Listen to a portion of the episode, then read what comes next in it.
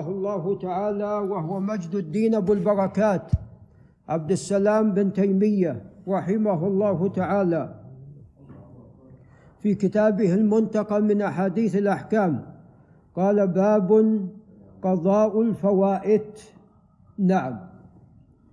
هذه الترجمة تضمنت حكم قضاء الفوائد وأن حكم ذلك واجب. وذلك عندما يزول العذر يعني على الإنسان أن يبادر. إن كان قد فوت هذه الصلاة هو النوم فمن حين يستيقظ فعليه أن يصلي. إن كان فاتته هذه الصلاة بسبب المسايفة في الجهاد كما قال أنس حصل التحام بين المسلمين وبين الكفار حين برق الفجر. فانشغلوا بالقتال إلى أن بحمد الله عندما يعني أسفرت جدا أو طلعت الشمس انتهى القتال بنصر المسلمين فصلوا بعد ذلك. قال أنس رضي الله عنه ما يعدل عندي هذه الصلاة ولا كذا ولا كذا. أو كما قال رضي الله تعالى عنه نعم.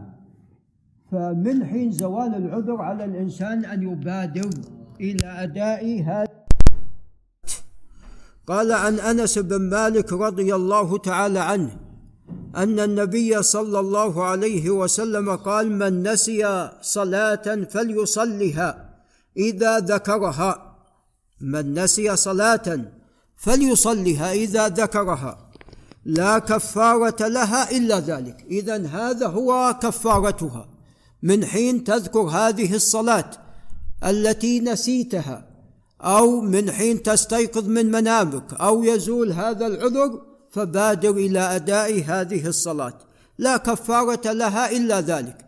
فإن في هذا كفارة التأخير وبالتالي لا يكون عليك شيء في هذه الحالة بل أنت محسن. قال متفق عليه. قال ولمسلم إذا رقد أحدكم عن الصلاة أو غفل عنها فليصلها إذا ذكرها فإن الله عز وجل يقول وأقم الصلاة لذكري. وكان الأعمش يقرأها أقم الصلاة للذكرى. نعم وهذه قراءة. قال وعن أبي هريرة رضي الله تعالى عنه عن النبي صلى الله عليه وسلم قال من نسي صلاة فليصلها إذا ذكرها فإن الله تعالى يقول وأقم الصلاة لذكري رواه الجماعة إلا البخاري والترمذي. قال وفيه هذا كلام المصنف تفقها أن الفوائت يجب قضاؤها على الفور. وأنها تقضى في أوقات النهي وغيرها. يجب قضاؤها على الفور لا تكون فائتة إلا إذا خرج الوقت. وأما ما دام الوقت باق فهي ليست بفائتة. نعم قد تفوتك صلاة الجماعة لكن الفائتة على الإطلاق هو عندما يخرج الوقت. ولذا قال يجب قضاؤها على الفور وأنها تقضى في أوقات النهي وغيرها وأن من مات وعليه صلاة فإنها لا تقضى عنه. يعني لا يقضي أهل هذا الميت عنه هذه الصلاة.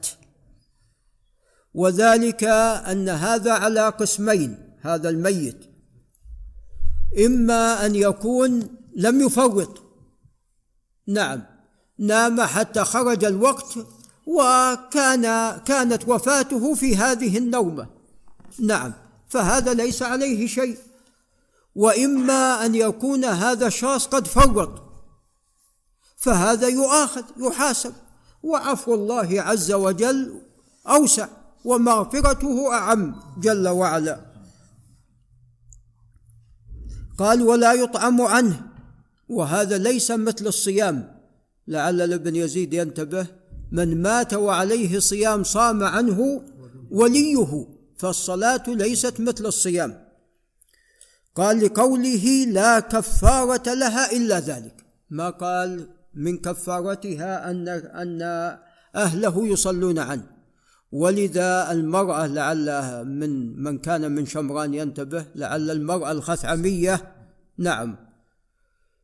بارك الله فيكم عندما جاءت قالت يا رسول الله إن فريضة الله على عباده قد أدركت أبي شيخا كبيرا لا يستطيع أن يثبت على راحلة أفحج عنه؟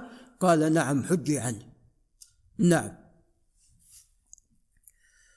قال وفيه دليل على أن شرع من قبلنا شرع لنا ما لم يرد نسخه. نعم. هذا من أين أخذه رحمه الله؟ من قوله وأقم الصلاة لذكر لموسى. أي نعم. هذا الخطاب لموسى عليه السلام. فاذا واستدل به الرسول صلى الله عليه وسلم اذا شرع من قبلنا شرع لنا إذا جاء في شرعنا ولم يأتي في شرعنا لا خلافه ولا نسخه. وانظروا إلى دقة استنباطات المصنف. وهذا أنا يعني أميل إلى أنه من أحسن ما ألف في أحاديث الأحكام. نعم فرحمة الله على المصنف. مرة تناظر مع شخص فأورد خمسين وجه في مسألة ما فقال للمناظر بس يكفينا لو تعيدهن. هو ما يستطيع أن يثبت لمناظرته بس قال أعد هالأوجه صعب خمسين وجه. نعم. فيعني حتى قيل أنه ألين له الفقه كما ألين لداود عليه السلام الحديد فنسأل الله أن يفقهنا وإياكم في ديننا. قال وعن أبي قتادة الحارث بن ربع الأنصاري رضي الله عنه وكان من فرسان رسول الله صلى الله عليه وسلم. يقول في في معركة من المعارك التحم مع شخص فضربه أبو قتادة على المقتل هذا المقتل. قال فضمني ضمه ضمة الموت. قال فشممت رائحة الموت. ثم بحمد الله جال أجل ففكه. نعم. وقد قال عليه الصلاة والسلام من قتل قتيل فله سلبه. فقال أبو قتادة من من يشهد لي من يشهد لي؟ فجاء واحد من آه، المقاتلين وقال يا رسول الله أنا قد أخذته فأعوضه. قال أبو بكر لا الله يعمد إلى رجل أسد من أسود الله.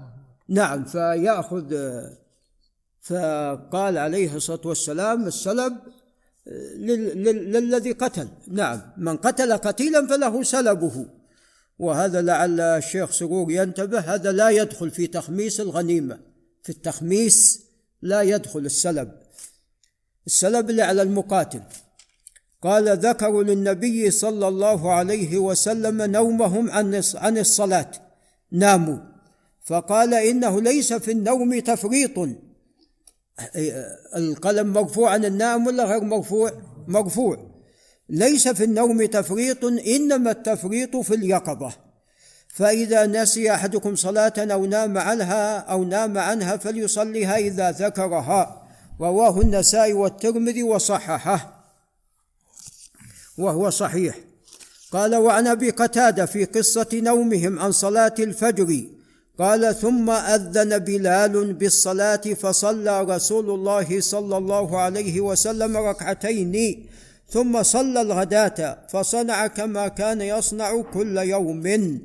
رواه أحمد ومسلم. قال وفيه دليل على أن الجهر على الجهر في قضاء الفجر نهارا. وذلك من قوله كما يصنع كل يوم. كل يوم هو إذا صلى الفجر جهر فما قال أنه لم يجهر. قال وعن عمران بن حسين قال سرينا رضي الله عنهما. قال سرينا مع النبي صلى الله عليه وسلم فلما كان في آخر الليل عرسنا فلم نستيقظ حتى يا فراس تعال صب للبلوي ضيف علينا وفيك. قال فلما كان في آخر الليل عرسنا فلم نستيقظ حتى أيقظنا حر الشمس. يعني الشمس ارتفعت ارتفاع كبير. فجعل الرجل منا يقوم دهشا إلى طهوره. يعني تفاجأوا. فأمرهم النبي صلى الله عليه وسلم أن يسكنوا. بارك الله فيك. قال فأمرهم النبي صلى الله عليه وسلم أن يسكنوا يعني من الدهشة لأنهم ما ما فرطوا في شيء. قال ثم ارتحلنا فسرنا حتى ارتفعت الشمس. توضأ ثم أمر بلالا. هو أمرهم أن يرتحلوا من هذا المكان لأن هذا المكان حضرهم فيه ماذا؟ شيطان. ولذا إذا الإنسان نام في غرفة عن الصلاة فليغير الغرفة. قال ثم صلى الركعتين قبل الفجر ثم أقام فصلينا. إذا بدأ بالراتبة ثم الفريضة كما كان يصنع كل يوم. فقالوا يا رسول الله ألا نعيدها في وقتها من الغد؟ فقال أينهاكم ربكم عن الربا ويقبله منكم؟ يعني هذه زيادة. أنت قد صليتها. صليتها بعد طلوع الشمس لأنك كنت نائم. والفوائد تقضى تقضى حتى ولو بعد طلوع الشمس حتى في أوقات النهي كما تقدم. فإذا ليس هناك حاجة أن تعيدها في اليوم الثاني في في وقتها.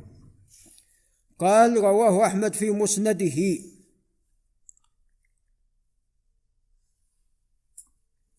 قال وفيه قال فيه دليل على أن الفائتة يسن لها الأذان والإقامة والجماعة. نعم يعني حتى لو فاتت ناس جمع فيصلون جماعة ويؤذنون ويقيمون. وأن النداءين مشروعان في السفر النداءين بالأذان والإقامة وأن السنن الرواتب تقضى. قال باب الترتيب في قضاء الفوائد كما أن الفريضة الفرائض ترتب أيضا الفوائد. أنت قد فاتتك راتبتان. راتبة المغرب والعشاء.